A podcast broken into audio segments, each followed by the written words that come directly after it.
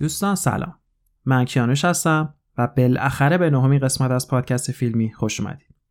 این پادکست همونجور که از اسمش پیداست یک پادکست کاملا فیلمیه برای طرفدارای واقعی فیلم، کسایی که فیلم رو به صورت یک اثر هنری بهش نگاه میکنن و از دیدن فیلم لذت میبرن. خب همونجور گفتم بالاخره به نهمین قسمت خوش اومدید. بیشتر از یک ماه غیبت داشتیم. همونجور که قبلا توضیح داده بودم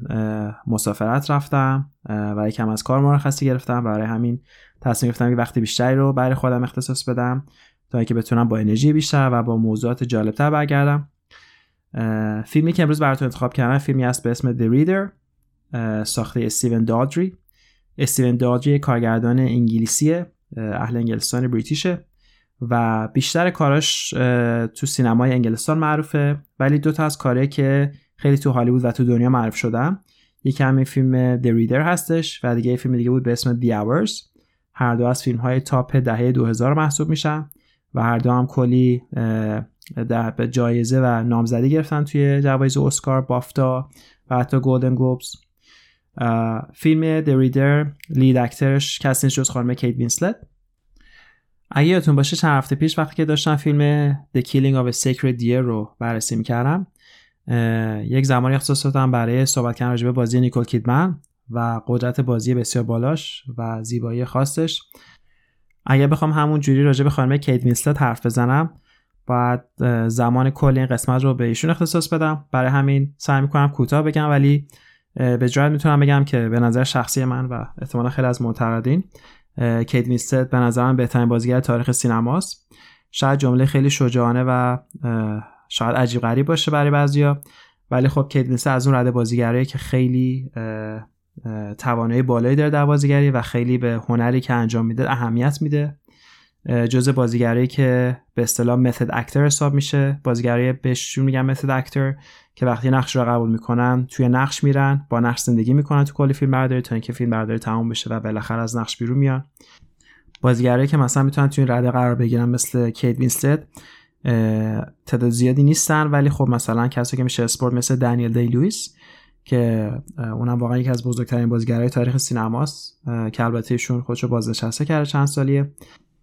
و بین خانم‌ها میتونیم از بازیگری مثل مریل استریپ و هلن میرن نام ببریم.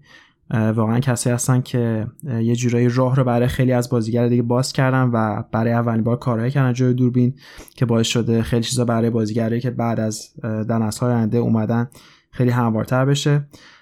و همچین فرمولی برای کیت وینسلت هم وجود داره. کیت وینسلت زمانی بازیگری شروع کرد که دهه نود بود و اون زمان هنوز توی فیلم‌ها خیلی تک و توک به وجود می اومد که مثلا یک زن شخصیت اصلی باشه و یا در حقیقت مردی نباشه که واسه اون تصمیم بگیره. و کیت وینسلت از اون بازیگرایی که نقشه رو که قبول کردم مثلا همون فیلم‌های اولش مثل تایتانیک شخصیت‌هایی بودن که واقعا زن‌های خیلی مستقلی بودن، برای خودشون تصمیم می‌گرفتن و در حقیقت اونا بودن که خط داستان رو تعیین می‌کردن. که خب میگم برای خودش یک در حقیقت آغاز راهی بوده که این بازیگر شروع کرده و خیلی اون نقش‌ها الان خب بیشتر بیشتر شدن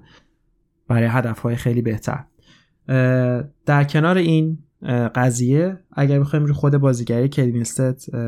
یکم تمرکز کنیم، کیت وینسلت از معدود بازیگره به نظر من واقعا تنها بازیگری که هم میتونه با بدنش بازی کنه، یعنی هم با حرکات بدنش میتونه احساسات رو ببیند و منتقل کنه، هم خب قاعدتاً موقعی که دیالوگ بیان میکنه یا مونولوگ خیلی قدرت کلام بالایی داره و صداهای مختلف، لهجه‌های مختلف رو بازی کرده و همچنین با صورتش کاملا میتونه بازی کنه که این واقعا بین یک در حقیقت کامبینیشن بی‌نظیر به نظر میاد یک بازیگر که از تمام اعضای بدنش میتونه استفاده کنه که اون تمام اون احساساتی که باید بتونه رو به بازیگر به اون بیننده در حقیقت القا بده. و در کنارش که بازیگر خیلی شجاعه، خیلی شخصیت‌ها رو بازی کرده، خیلی صحنه‌ها رو بازی کرده. اگر دقت کرده باشین صحنه‌های سکسی زیاد داره کیت وینسلت و واقعا صحنه‌ای هستن که واقعا جزئی از داستان بوده، یعنی فقط برای هدف سکس نبوده، صحنه‌ای بودن که واقعا نیاز بودن برای فیلم و با اون صحنه‌ها تونسته تا تمام اون احساساتی که باید منتقل کنه به عنوان یک شخصیت داستانی رو به بیننده منتقل میکنه. و این در حقیقت چیزی که کیت وینسلت از بقیه اون بازیگرایی که گفتم متمایز میکنه، چون بازیگری که من نام بردم یا قدرت کلام خیلی بالایی دارن یا واقعا شخصیت خوبی میگیرن، هم هر کدومشون یک جنبه خیلی قوی دارن، ولی کیت وینسلت بازیگری که منظر من تو همه این جنبه‌ها قدرت خیلی بالایی داره و اینکه میتونه واقعا بازیگری رو به صورت خیلی کامل با تمام اعضای بدنش با تمام قدرت که داره میتونه اجرا کنه برای بیننده. یکی دیگه از موضوعاتی که کیت وینسلت واقعا متمایز میکنه از دیگر بازیگرای زن مخصوصا اینه که کیت وینسلت از مد بازیگری که داره با سنش جلو میره و اصلا سعی نمیکنه خودش رو جوان جلوه بده. خب ما مثلا کیت وینسلت دهه نود با عنوان دختر جوان میدیم و بعد از بیست سال باز هم انتظار داریم، نمیتونیم انتظار داشته باشیم که کیت وینسلت رو هم به عنوان یک دختر جوان توی یک فیلم تماشا کنیم. غالبا باید با سنش رفته باشه و ما انتظار داریم کیت وینسلت به عنوان یک حالا زنه که تقریبا نزدیک میان سالگی یا اوایل در حقیقت پنج سالگیش داریم تماشا میکنیم. در کنار کیت وینسلت شاید تنها بازیگری که این کارو کرده باشه که مثل مریل استریپ باشه یا همون هلن میر که گفتم، هر دوشون با سنشون جلو رفتن و واقعا این باعث شده که هیچ وقت اولا از اون اوجشون نیان پایین، چون همیشه شخصی هست که بهشون داده بشه به خاطر رده سنشون و اینکه واقعا دارن هنر رو به معنای واقعی اجرا میکنن. و آخرین پوینتی که هست راجع به کیت وینسلت اینه که کیت وینسلت خیلی آدمیه که سعی میکنه اون چهره واقعی اون شخصیتشو به بیننده القا بده، اصلا دوست نداره که این شخصیت بخواد گریم خاصی بشه یا بخواد مثلا یا مثلا جلوه‌های ویژه استفاده بشه برای اینکه بخواد چهره دیگر رو نشون بده. یک مثالی که میتونم بزنم تو سریال اخیری که کیت وینسلت برای اچ پی او کار کرد به نام میر آف ایستاون، یک صحنه سکس داشت با بازیگری به اسم گای پیرس که خیلی‌ها میشناسنش و تو این صحنه یک جایی کیت وینسلت باید پوزیشنش عوض کنه، میرفت رو بازیگر مرد و اونجا زاویه دوربین جوری که گرفته شده بود به این صورت بود که چربیای شکم کیت وینسلت معروف بود و یه خورده رو هم افتاده بود. وقتی که این صحنه فیلم برداشت شد اچ پی او تصمیم گرفت که اون چربیای شکم رو با سی جی آی برداره، ولی بعد کیت وینسلت تایید کرده بود که اگر این کارو بکنن اصلا توی پروموشن شرکت نخواهد کرد و هیچ تبلیغی برای این سریال نخواهد کرد. خب واقعا باید برای این بازیگر دست داد چون انقدر به خودش اطمینان داره و انقدر روی ارزش‌هاش باور داره که حاضر نیست که کمترین در حقیقت تغییری توی روند کارش ایجاد بشه و اون هنر واقعی رو به صورت که واقعا دوست داره به بیننده القا میده، همونجور که واقعا هنر باید باشه از یک هنرمند به در حقیقت بیننده یا اون مصرف کننده. به هر حال بگذریم برگردیم به فیلم. همونجور گفتم فیلم The Reader ساخته استیون دالدریه. فیلم The Reader خط داستانی خیلی صاف و ساده‌ای داره، به سه قسمت زمانی جدا تقسیم میشه فیلم. قسمت اولی فیلم تو دهه هزار و نهصد و پنجاه اتفاق میفته، جایی که ما با شخصیت‌های اصلی فیلم آشنا میشیم. خب همونجوری گفتم شخصیت اصلی فیلم رو کیت وینسلت بازی میکنه، شخصیت اسم هانا که ما چیز زیادی ازش نمیدونیم اول فیلم، فقط میدونیم که یک زن تنهاییه که با دوچرخه این ورانور میره و در حقیقت هیچ اطلاعاتی دیگه از کارش یا اون کاری که در حقیقت میکنه تو روزمره داده نمیشه به جز اینکه میره سر کار و برمیگرده. و شخصیت بعدی فیلم به نام مایکل که یک پسر نوجوان هست و فیلم در حقیقت با این دو شخصیت آغاز میشه. هانا یه روز که داشته برمیگشته خونه مایکل رو میبینه که مریض احوال روی زمین افتاده، تب بسیار بالایی داره و اصلا نمیتونه از جاش تکون بخوره. هانا تصمیم میگیره که مایکل رو به خونه‌اش ببره و ازش پرستاری کنه و این آغاز یک رابطه نزدیکی بین دو نفر میشه که در حقیقت یک زنی که توی سی هست، بین سی تا چهل سال هست، و یک پسر کاملا نوجوان که احتمالاً فقط پانزده سال بیشتر نداره و این دو نفر رابطه جنسی رو آغاز میکنن. خیلی از منتقدا وقتی این فیلم رو دیدن به این قضیه خیلی ایراد گرفتن چون قسمت اول فیلم خیلی صحنه‌های سکسی خیلی بالایی داره، دو تا بازیگر تو اکثر صحنه‌ها لخت هستن و اکثر فیلم توی اون خونه یا اون اتاق کیت وینسلت یا شخصیت هانا میگذره و خیلی هم فکر کردن که این فیلم فقط ساخته شده برای اینکه این صحنه رو نشون داده بشه. خیلی هم مثلا حتی به فیلم گفتن یک فیلم سافت پورن هستش که هیچ ارزشی نداره. ولی خب وقتی ما به قسمت بعدی فیلم میرسیم میبینیم که چرا واقعا این صحنه وجود داره و چرا اصلا این اتفاق میفته اولی فیلم و در حقیقت چه پیام فیلم میخواد بگی که بهش میرسیم. ولی فقط خواستم بگم که اون فرضیه به نظر من اصلا درست نیست. یک قسمت جالبی که بین رابطه این دو نفر وجود داره اینه که هانا به نظر میسته که یا دوست نداره کتاب بخونه یا سواد کافی نداره، برای همین از مایکل همیشه میخواد که براش کتاب بخونه و تو خیلی از قسمت‌های فیلم وقتی که مایکل در حقیقت دوست داره که تا وارد میشه دوست داره مثلا به سکس برسه، هانا بهش میگه که نه اول باید برای من بخونی و بعد ما میتونیم با هم سکس داشته باشیم. در حالی که ما رابطه این دو نفر میبینیم که در حال شک گرفتن و در حقیقت جدی‌تر شدنه. اتفاقی که میفته یه روز که مایکل میره که هانا رو ببینه، میبینه که هانا از اون خونه رفته، هیچ اثری از هانا نیست کاملا غیبش زده و در حقیقت اون محل رو ترک کرده بدون که اصلا هیچ نامه یا هیچ نوتی برای مایکل بذاره و یه جورایی به عنوان پایان رابطه دو نفر حساب میشه. هانا رو گم میکنه و دیگه هانا رو حداقل تو زمان نوجوانی نمیبینه. ما به قسمت دوم فیلم میرسیم که در حقیقت توی دادگاه اتفاق میفته. ما میفهمیم که مایکل در حقیقت الان یک جوان بیست و چند ساله است، داره حقوق میخونه و در حقیقت دیگه در شرف فارغ التحصیل شدنه و برای همین به دادگاه مختلف میره که در حقیقت به عنوان یک اینترن دادگاه ها رو ببینه و هم بتونه بعضی وقت‌ها احتمال ازش میخوان که بیاد یک سری کارا بکنه به عنوان یک وکیل جوان. و توی یکی از این دادگاهایی که مایکل شرکت میکنه، دادگاه است برای افسرهای ناتسی که دستگیر شدن و در حقیقت بعد از جنگ جهانی دوم هیتلر دیگه قدرتی نداره و دارن این افسرهای ناتسی رو در حقیقت محاکمه میکنن. و توی یکی از این دادگاه ها مایکل به عنوان یک شاهد فراخونده میشه و در یک در حقیقت تویستی که ما اینجا میگیریم میفهمیم که یکی از اون در حقیقت مجرمین یا اون کسی که محکوم شدن هانا هستش که اینجا ما میفهمیم که هانا هم جزء کسایی بوده که توی توی ارتش ناتسی کار میکرده. ولی در حقیقت دلیل اینکه مایکل به عنوان شاهد فراخونده میشه اینه که اینها میخوان یک برهه زمانی رو پیدا کنن، زمانی که در حقیقت احتمالاً یک سری آدم کشته شدن یا ممکنه اون و قتل عام هایی که در جنگ جهانی دوم اتفاق افتاده تو اون زمان اتفاق افتاده و زمانی که در حقیقت هانا با مایکل رابطه داشته.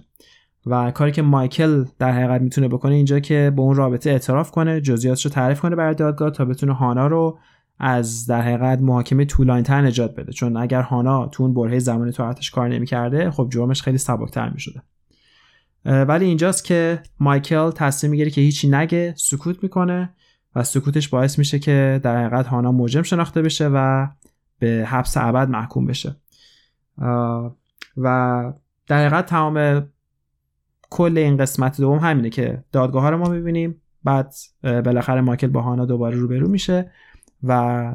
به جایی که اعتراف کنه و هانا رو از در حقیقت اون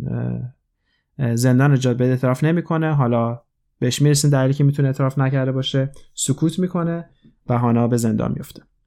و بعد ما قسمت سوم فیلم رو داریم که در حقیقت مایکل رو میبینیم که دیگه به سن در حقیقت خیلی سنش رفته بالاتر، دیگه بین میان سالگی تقریبا یه جورایی نزدیک میان سالگی و نشون میده که چقدر این انسان آشفته است، چقدر در حقیقت عذاب وجدان داره از کاری که کرده و اینکه هیچ وقت اون برهه زمانی رو با کسی مطرح نکرده و همیشه به عنوان یک راز پیش خودش نگه داشته. ولی خب اون راز باعث شده که یک انسان دیگه که شاید اونقدر گناهکار نبوده باشه به زندان افتاده و تمامش رو داره در زندان میگذرونه. آخر فیلم صحنه تقریبا جالبی داره، اینکه می‌بینیم که ما مایکل تصمیم می‌گیره بالاخره با اون کاری که کرده روبرو کنه خودش رو و یه جورایی شاید سعی کنه اون عذاب وجدانش رو کمتر کنه و ما می‌بینیم که دوباره سعی می‌کنه که با هانا این دفعه تو زندان ارتباط برقرار کنه و ما صحنه آخر می‌بینیم که بالاخره این دو نفر با هم ملاقات می‌کنن و مایکل شروع می‌کنه یه کتاب رو برای هانا خوندن، مثل همون موقعی که در نوجوانی این کارو برای هانا انجام می‌داده و فیلم تموم میشه. خب همونجور که گفتم فیلم برداشته خیلی متفاوتی داره، خط داستان خیلی صاف و ساده است، اصلا هیچ پیچ دیگه خاصی نداره، فهمیدن داستان هیچ در حقیقت داستان اونجوری که داره گفته میشه همون داستان، هیچ استعاره یا هیچ متافوری وجود نداره واسه که ما میخوایم از توش در بیاریم. ولی حرفای خیلی زیاد پشت این داستان هست. اول به نقدهای برسیم که به نظر من درست نیست زیاد. همونطور که توی بحث قسمت اول گفتم خیلی فکر می‌کنن این فیلم فقط یک سافت پورن هستش، میگن که اصلا هیچ دلیل نداره این فیلم ساخته میشد، فکر می‌کنن فقط ساخته شده برای اینکه سری صحنه‌های سکسی رو بگیرن و مردمشون بدن. یه سری دیگه مشکلی که با این فیلم دارن اینه که میگن که در حقیقت این فیلم داره سعی میکنه که بیننده یک جور یک ارتباطی با یک ناتسی برقرار کنه که میگن درست نیست و فکر می‌کنن که این فیلم فقط ساخته شده که در حقیقت بیننده مثلا یک شخصیتی که ناتسی بوده رو ما براش دلمون بسوزه، که این هم به نظر من درست نیست، چون که درسته که کیت وینسلت در حقیقت ما میفهمیم که یک ناتسیه و درسته که اتفاقی که داستان میفته باعث میشه که خب آدم فکر کنه که اگر مایکل حرف میزد شاید میتونست نجات پیدا کنه. ولی پوینت اصلی داستان در در واقع روی خود مایکله و تصمیمی که مایکل میگیره و یک جایی به نظر من داستان در حقیقت داره به ما نشون میده که چطوری انسان‌ها در برهه‌های زمانی مختلف تصمیم میگیرن که چه کاری براشون خوبه و چه کاری براشون بده. خب از اول شروع کنیم، زمانی که مثلا این دو نفر همدیگه رو دیدن ما در یک سو یک زن سی و چند ساله رو داریم که به نظر مستقل میرسه، برای خودش تصمیم میگیره و وقتی که به این پسر یه جورایی پناه میده و این تصمیم خودشه که تصمیم میگیره که با این پسر باشه و یک جورایی شاید اون زمان تو اون برهه زمانی برای اون شخص این قضیه کاملا خوب بوده که بتونه یک پسر جوون رو بیاره، هم میتونه در حقیقت یه جورایی یه کسی داشته باشه که براش کاراشو انجام بده و همین که تو رابطه سکسی اونجوری که دوست داره به اون پسر یاد بده و اون پسر کارا براش انجام بده. و در سوی دیگه ما یک پسر نوجوان رو داریم که در حقیقت داره اون سکشوالیتیشو، اون امیال جنسیشو داره تازه کشف میکنه و این فرصت رو پیدا میکنه با یک کسی مثل هانا که به عنوان یک نوجوانی که تازه داره با امیال جنسیش آشنا میشه بتونه اونها رو بشناسه و در حقیقت جوری رفع کنه. و ما وقتی که میرسیم به قسمت دوم فیلم میبینیم که این دو نفر یک جایی در حقیقت هر دو به هم یک صدمه زدن. یعنی ما هانا رو داریم که یک زن سی و چند ساله که به صورت خیلی اشتباه با یک پسر نوجوان ارتباط برقرار کرده که خب در حقیقت جوری جرم حساب میشه، و یک پسر نوجوان که اون اتفاق براش افتاده که خودش یه جورایی خودش یه قربونی هستش، ولی وقتی که میرسه دادگاه تصمیم میگیره که در اون لحظه در اون برهه زمانی اگر سکوت کنه خیلی براش بهتره. حالا یا سر آبروشه یا اینکه واقعا دوست داشته که اون برهه زمانی رو دیگه اصلا به یاد خودش نیاره. ولی پوینتی که اینجا مطرح میشه اینه که واقعا آیا تو این دوتا قسمت زمانی که ما میبینیم کسی هست که بتونیم بهش بگیم که واقعا حق با اونه؟ چون تا اون لحظه اتفاقاتی که میفته و تصمیماتی که این شخصیت ها میگیرن هر کدومشون یه جوری خیلی خودخواهانه است و هیچ شخصیتی نیست مثلا که تصمیم بگیره کاملا درست باشه و هر کدومش یه جوری نسبت به اون چیزی که اون شخصیت میخواد درستی و غلط بودنش معلوم میشه و هیچ اتفاقی که تو این داستان سوفار میفته اتفاقی نیست که خوب یا بد باشه، یعنی هیچ چیزی مطلق نیست. و این شاید یکی از پوینت‌های قوی این داستان باشه که در حقیقت داره به ما یک جوری زندگی نشون میده به صورتی که واقعا هستش و به صورتی که انسان واقعا تصمیم میگیره که زندگی باشه. و در نهایت هم خب تو صحنه آخر یا تو برهه زمانی آخر ما ماکر رو میبینیم که همونجوری گفتم به سن ادالتی رسیده دیگه، دستا تصمیماتی که گرفته رو یه جورایی به عنوان عذاب وجدان داره با خودش هم میکنه و در نهایت تصمیم میگیره که با اون در حقیقت کاری که کرده رو به رو بشه، خودش رو در حقیقت فیس تو فیس کنه تا اینکه بتونه شاید کمی از عذاب وجدان خودش از بین ببره که خب شاید اون ارتباطی که بالاخره با هانا دوباره برقرار میکنه در زندان کلوژری باشه که مایکل دنبالش بوده که بتونه یه خوره به آرامش برسه تو زندگیش. و واقعا فیلم به همین شست رفتگی، هیچ پیچیدگی نداره، هیچ چیز دیگه نمیخواد بگه. یک در حقیقت یک داستان خیلی ساده رو برداشته کارگردان که به ما اون ماهیت انسان‌ها رو نشون بده و ما بگه که واقعا در دنیا هیچ چیزی مطلقاً خوب یا بد نیست. خوب یا بد بودن به شرایط، به در حقیقت محیط و به اون افکار انسان‌ها برمیگرده. ما هیچ وقت نمیتونیم بیایم خوب بودن و بد بودن رو فرموله کنیم. یه خوره بیایم راجع به چیزای دیگه حرف بزنیم راجع به قضیه، چون من تنها دلیلی که این فیلم انتخاب کردم بیشتر برای این بود که می‌خواستم راجع به این مسئله خوب یا بد بودن در دنیا حرف بزنم. مثلا یکم راجع به سیاست حرف بزنیم، از کشور خودمون شروع کنیم. اگر یادتون باشه سال هشتاد و هشت مثلا شخصیتی مثل میر حسین موسوی تبدیل شد به مظهر روشنفکری و آزادی و در حقیقت کسی که میتونست ما رو از لولو احمدی نژاد نجات بده. ولی مثلا همین آدم در سال شصت و هفت زمانی که اون اعدام‌های وحشتناک انجام شد نخست وزیر بوده و وقتی هم که ازش پرسیدن میگفتش که من نمیدونم. خب آیا ما باید اینو قبول کنیم؟ ما واقعا ندونستن یک نفر به عنوان کسی که باید در رأس همه کارها باشه کافیه برای اینکه تبرئه بشه؟ و یا چرا مثلا ما در یک برهه میدونیم که اون آدم بدیه ولی مثلا چند سال دیگه میفهمیم که اون آدم خوبیه؟ همچنین مثلا در آمریکا مثلا بوش وقتی که به عراق حمله کرد به این بهانه بود که فکر میکرد عراق سلاح‌های کشتار جمعی داره، ولی بعضی که جنگ تمام شده کلی آدم کشته شد فهمیدن که اصلا هیچ سلاح کشتار جمعی نداشته و تنها حالا شاید فایده‌ای که برای عراق داشت این بود که حکومت صدام از بین رفت، ولی یه جورایی بوش مجرم جنگی حساب میشه به خاطر کاری که کرده. ولی الان در میدیا اینور بوش یه آدم کاملا خوبه، میارنش تو تلویزیون باش میگن میخندم، ولی مثلا ترامپ که تا حالا حتی مثلا تو جنگ هم شروع نکرد آدم کاملا بده چون آدم لومپنیه. میگم با شرایط مختلف تعیین میکنه برای انسانا که چه چیزی خوبه و چه چیزی بده و در حقیقت فیلم همینو داره میگه. یه خم میایم راجع به مسائل شخصی تر حرف بزنیم. مثلا فرض کنید تو کشور ما مثل ایران طرزی که ما بزرگ شدیم همیشه به این صورت بوده که به ما گفتن یه سری چیزا خوبه یه سری چیزا بده و اگر چیزای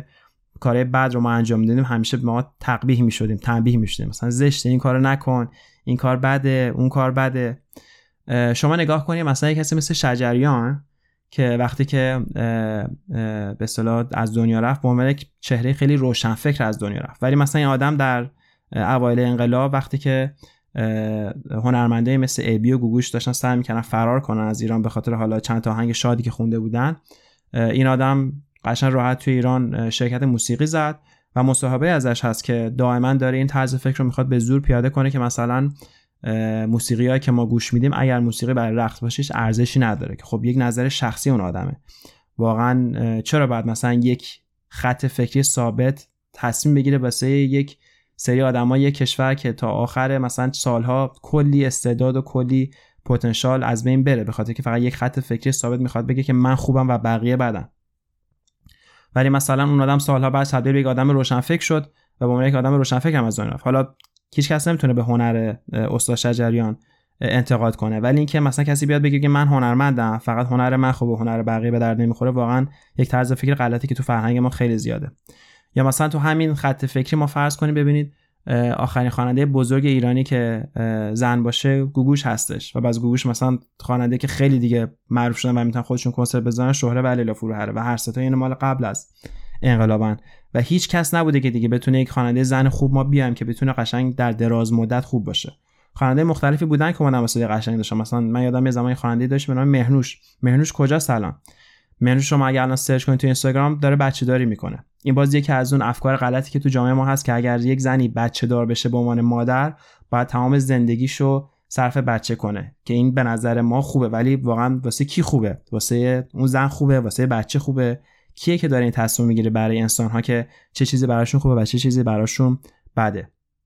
یا به عنوان مثال من یادمه در یک مسابقه گوگوش کرمی بود که یک خواننده اومد، اگر یادتون باشه برای کسایی که دیدن، به نام ارمیا، و ارمیا صدای بسیار زیبایی داشت. من هنوز که هنوز بعضی وقتا اون ویدیو رو نگاه میکنم چون صداش واقعا گوشنوازه به نظر من. ولی خب ارمیا تصمیم شخصیش این بود که روسری بکنه. من یادمه که واقعا چقدر بهش حمله شد، به هزار جور گروه و گروه حکیم بدبخت رو ربط دادن و هیچ کس به این فکر نمی‌کرد که آقا جان ارمیا دوست داره اینجوری لباس بپوشه، هیچ مشکلی نداره با اینجوری لباس پوشیدن، که هر کسی شخصیت، هر کسی خودش بعد واسه خودش تشخیص بده که چطوری لباس بپوشه، چطوری چه می‌دونم غذا بخوره، چه چیزی واسش خوبه. واقعا من نمیفهمم چرا ما به خودمون اجازه میدیم که برای بقیه تصمیم بگیریم که چه چیزی خوبه و چه چیزی بده. بیا مثلا برعکسش کنیم، مثلا اینور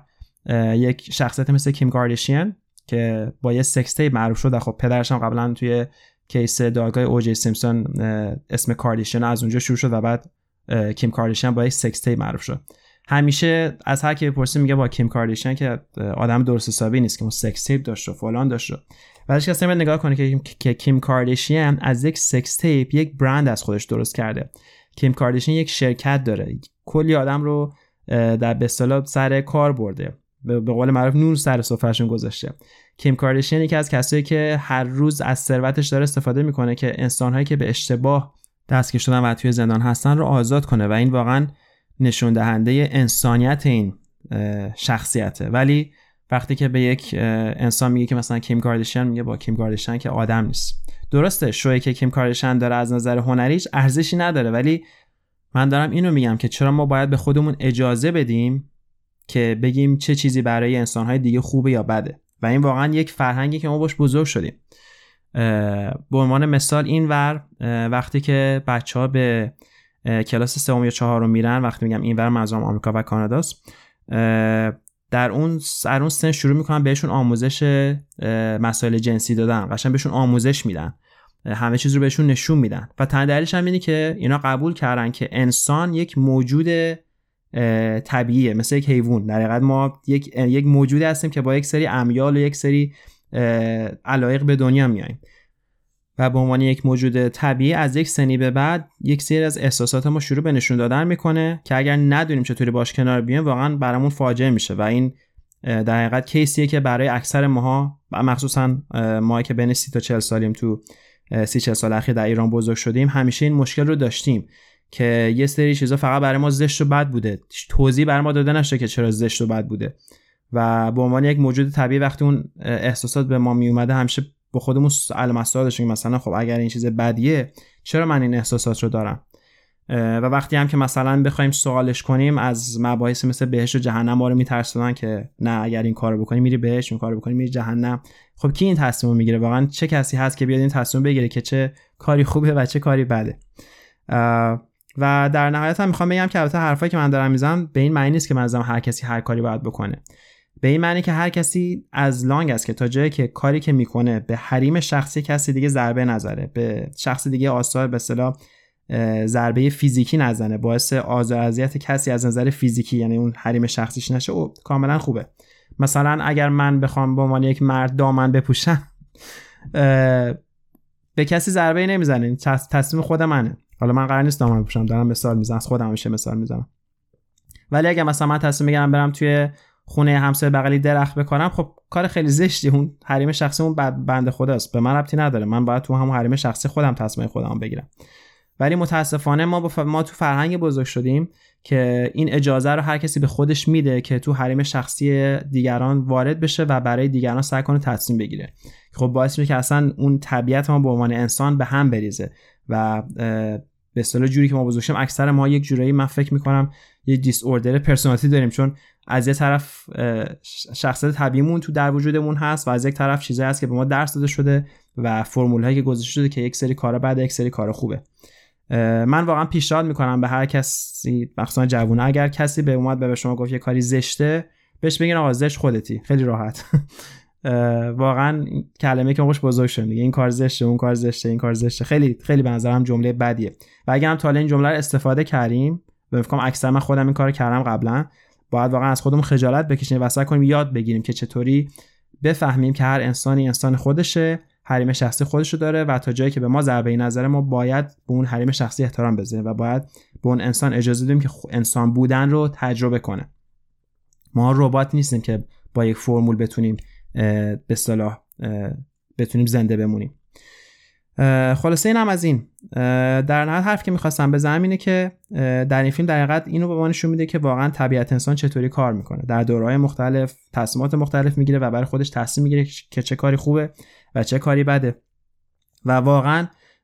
به نظر من تصمیم گرفتن برای انسان به عنوان یک به عنوان یک انسان کامل خیلی تاثیرات بعدی میتونه بذاره. اگر فرض کنیم کسی ویروسی بگیره میتونه خوب بشه، اگر کسی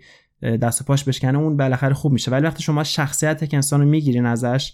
و نمیذارین خودش باشه، واقعا خوب شدن خیلی سخته. یه جور تجاوز دیگه، تجاوز حتما نباید به صورت فیزیکی باشه. وقتی شما یک نفر رو برمی‌دارین و کاملا اون طبیعتشو میکشین بیرون و بهش میگین این تو این کارا رو بعد انجام میدین، دارین به اون شخصیت اون طرف تجاوز میکنه و واقعا برگشتن از اون واقعا سخته. من خودم اینو تجربه کردم واقعا در بزرگ شدم، نه به وسیله منظورم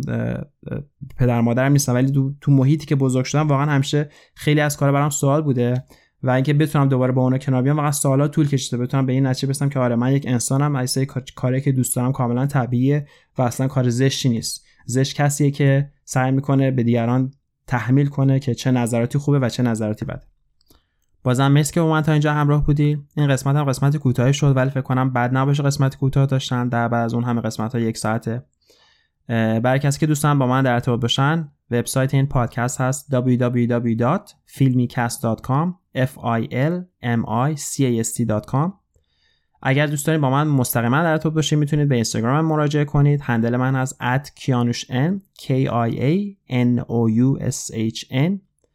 این پادکست یک توییتر اکانت هم داره ات فیلمی پادکست اف آی ال ام آی پی او دی سی ای اس تی. همچنین میتونید پادکست رو از تمام پلتفرم هایی که پادکستتون رو میگیرین گوش کنید، از جمله اپل پادکست، اسپاتیفای، کاست باکس و همچنین تهران پادکست داد آی آر. یک وبسایت هست در ایران که فیدهای پادکست های مختلف رو پخش میکنه برای کسی که شاید دسترسی به اپلیکیشن های پادکست نداشته باشن. و اینکه برای آینده این پادکست هفته آینده ما قسمت آخر سری اول رو پخش میکنیم. همونجور که قول داده بودم هفته آینده یک فیلم ایرانی رو انتخاب کردم که یک جوری هم بی ربط نیست به بحثایی که امروز کردیم، دوستان این بحثا رو ادامه بدیم تو برای اون فیلم. و اینکه بعد از اون یک بریک کوچیک میگیریم، البته بریک که میگم بریک برای فیلم ریویو کردن. سعی میکنم با ده تا فیلم دیگه تو ژانویه دو هزار و بیست و دو برگردم، ولی بین این زمان تا ژانویه یک سری ویژه برنامه درست خواهم کرد. مثلا سعی می‌کنه مثلا تاریخچه فیلم‌های کارگردان رو مرور کنیم، یا مثلا یه مبحثی تو سینما باشه. یه چهار پنج تا ویژه برنامه بین نوامبر و دسامبر خواهم ساخت و پخش خواهم کرد و بعد از اون دوباره با ده تا فیلم جدید از ژانویه دو هزار و بیست و دو برمیگردیم. بازم ممنون و امیدوارم تا قسمت بعد خوب و خوشحال و سالم باشید. مرسی.